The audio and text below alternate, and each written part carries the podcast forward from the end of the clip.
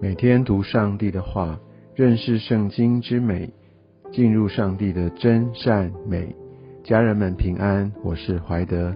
今天我们要进入到约书亚记第二十四章，也是这整卷书的最后一章。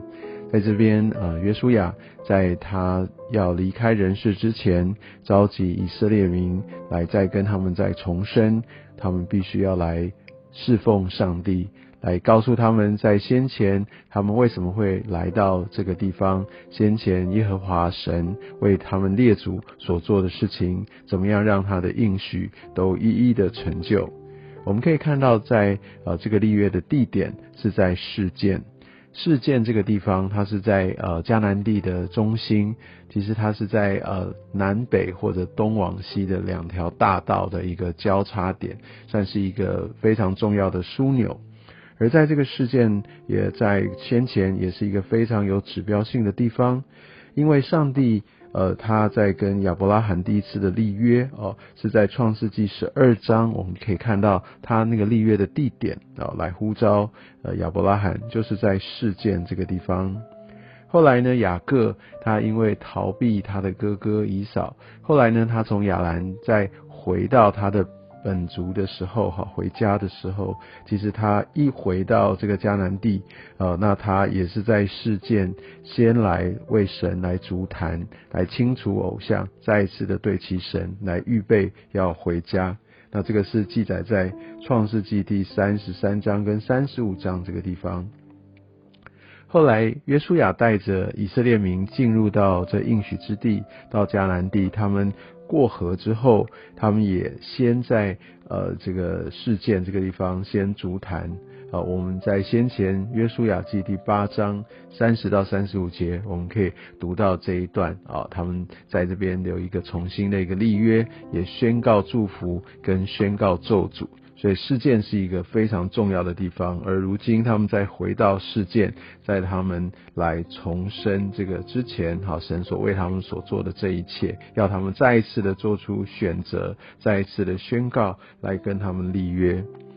我想在这段经文当中也说到，在第二节我们可以看到，呃亚伯拉罕他。呃父亲哦，那在先前其实他们是多神的，他们并没有专一的来侍奉耶和华神。那我们知道，其实，在当时的文化哈，耶和华也许对他们来说是众神之一，但是到呃耶耶和华神来呼召亚伯兰之后，那。他来开始来跟他们显明他是独一的真神，所以之前他们是多神论，他们甚至会侍奉别神，也就是这样的一个背景，所以神要不断不断的去告诉他们，去提醒他们，也显明他是那独一的真神，也把这个独一的真神放在呃赐给以色列这个十诫当中的一个首要啊。那在第三节，我们也看到上帝来做这件事情，来呼召亚伯拉罕出来，要跟他们立约。这个是出于神的拣选。好，第三节他说：“我将你们的祖宗亚伯拉罕从大河那边带来，领他走遍迦南全地，又使他的子孙众多，把以撒。”赐给他，所以这都是代表这是上帝他的拣选，完全是上帝他的作为，不是亚伯兰他自己的一个努力，不是他自己去把他这一切创造出来的。然后我们可以从后面，呃，神他所呃。带领以色列民不断的这些的得胜，不断的拯救，可以看到神真的是让他们脱离这些属世上面的一些的攻击，在属世上面呃非常非常呃信实的在保守他们。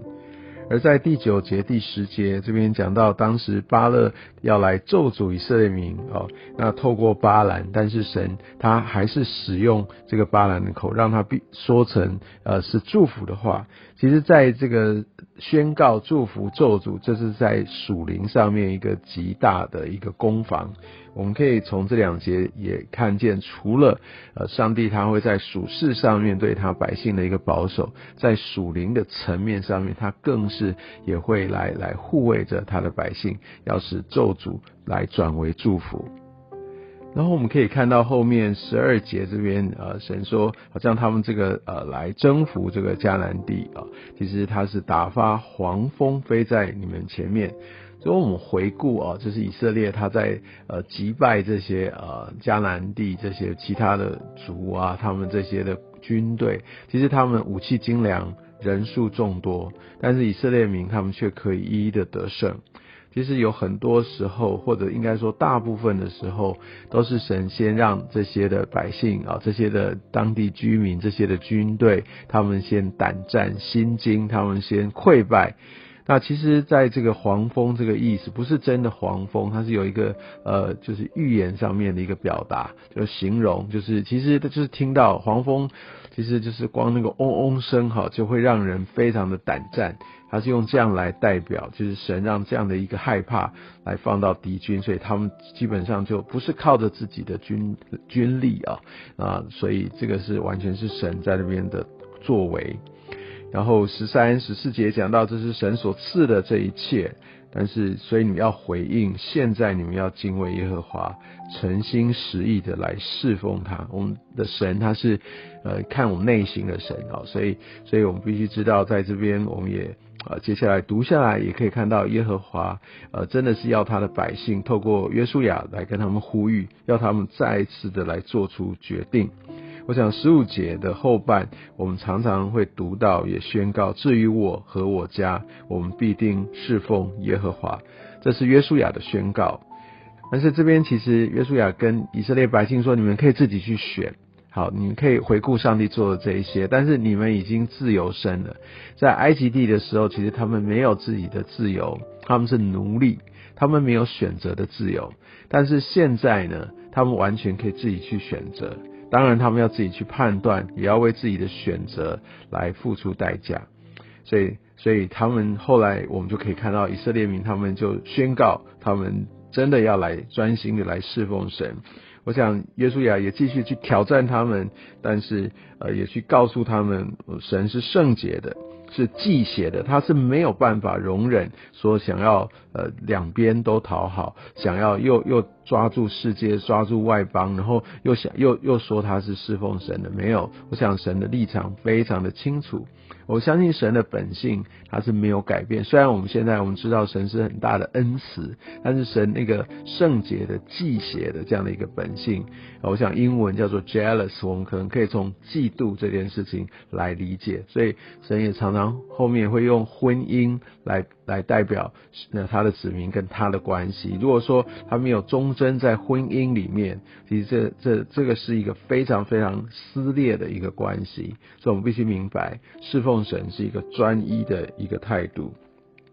然后最后我们就可以看到，呃，神跟百姓呃的一个立约，透过在约书亚，然后他们在这边有相关的一些的记号。那二十三节，其实约书亚说：“你们现在就要除掉你们中间的外邦神，专心归向耶和华以色列的神。”所以代表，即使经历过这么多的一个得胜，这么多次的一个宣誓，在他们当中依然有这个外邦神。